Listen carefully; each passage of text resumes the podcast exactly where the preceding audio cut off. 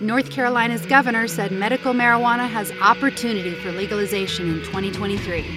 So get ready because this is the M News Now. Currently, North Carolina has no legalized recreational cannabis, nor do they have any sort of medical marijuana program.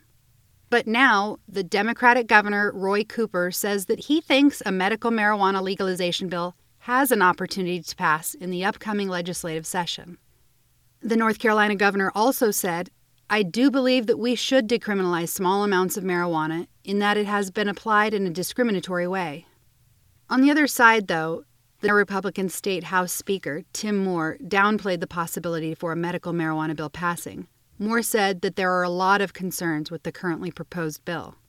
So while some of the state's Republican lawmakers may not be supportive, the state residents are.